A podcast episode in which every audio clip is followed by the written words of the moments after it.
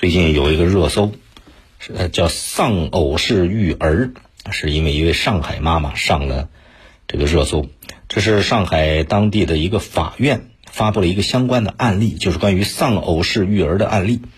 说的是什么呢？一位王先生、宋女士这俩人结婚之后，为了改善家庭经济状况，王先生男方吧辞职了，到外地去创业。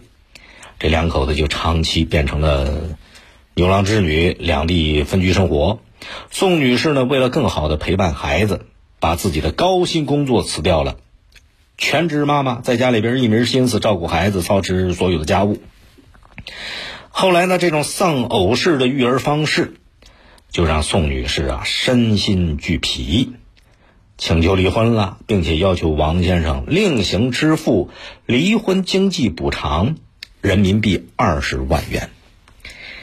其实，在很多人的这种心里边，你像夫妻和睦、家庭美满，这叫什么？这也是一种人生的成功，这是一个象征啊。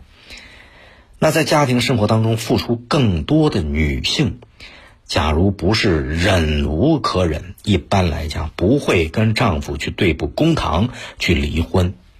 这个案子里边，一开始呢，这个丈夫男方王先生。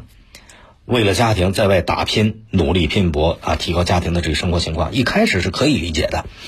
但是随着儿子慢慢长大了，他也没有改变一年只回来两次的习惯，确实这就说不过去了。经过法官调解之后啊，两边自愿解除了婚姻关系，就子女的抚养、各方面的费用、探望权进行了明确的约定。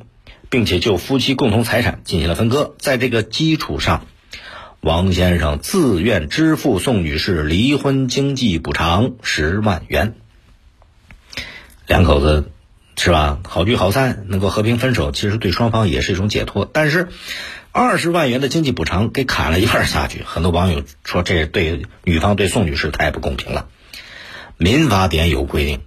夫妻一方因抚育子女、照料老年人、协助另一方工作等负担较多义务的，离婚时有权向另一方请求补偿，另一方应当给予补偿。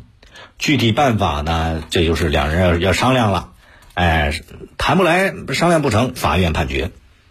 二零二一年十二月提交审议的《妇女权益保障法》修订草案也增加了离婚时候家务劳动经济补偿的规定。那根据这些法规，女方在离婚诉讼案里边获得了家务劳动经济补偿的案例，其实也之前就有过很多，但具体到赔偿金额，这没个定数。家庭生活里边，这个家庭的义务是两口子共同承担，但是各方面原因吧，女性一方总体上承担的更多，啊，这是事实。离婚的时候增加劳动经济补偿，这也是个共识。可是到底补多少，没个标准答案，它比较复杂。因为婚姻不是交易，家务劳动本身呢也有模糊性，家务补偿金额不能直接按照家政工作的市场报酬去去去计算，是吧？再加上地区和家庭的差的这个差异比较大，很难就补偿标准有一个呃明确的规定。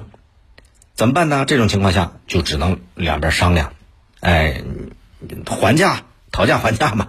商量不成，可以向人民法院提起诉讼。但是，即便不能达成共识，对簿公堂，到了法院里边，法院判决的补偿金额其实差异也是蛮大的。你再回头看这个案子里边，这个宋女士，如果她不辞去高薪工作，怎么叫高薪工作？可能人几个月就能挣回来十万块钱了。而且你辞职在家里边全职妈妈了，这几年下来跟社会就会有脱节了。离婚之后，你再想找到以前啊同等待遇的一样高薪的工作，这个难度比较大。所以综合考虑这些因素，二十万经济补偿不算多。就这个宋女士本身来讲呢，离婚的经济补偿也不是钱的问题。你本来高薪高知，那有很好的前途的。可是心甘情愿的为家庭付出了，别说二十万，两百万也很难弥补这之前牺牲掉的东西。其实，其实是生活当中宋女士的情况不是个案，也也没几个人喜欢放弃个人发展当全职妈妈。可是仍然有不少女性为了孩子、为了家庭，牺牲个人。当然，母爱是伟大的，这个也没法用钱去衡量。那网友们为什么叫屈呢？给这个宋女士叫屈，觉得太亏了。这不仅仅是保护个别女性的合法权益，其实网友的叫屈更是一种警示，或者说叫倒逼有一些大男子主义者要重新审视家务劳动，能够推动一种平等的、和谐的新型家庭关系吧。更多内容，请您下载荔枝新闻和我苏客户端。你也可以关注江苏新闻广播的官方微博、微信。更多广播节目、优选音视频和大蓝鲸商城，请登录大蓝鲸 APP。大林评论在大蓝鲸上推出音频产品，每天更新，欢迎您搜索订阅收听。再会。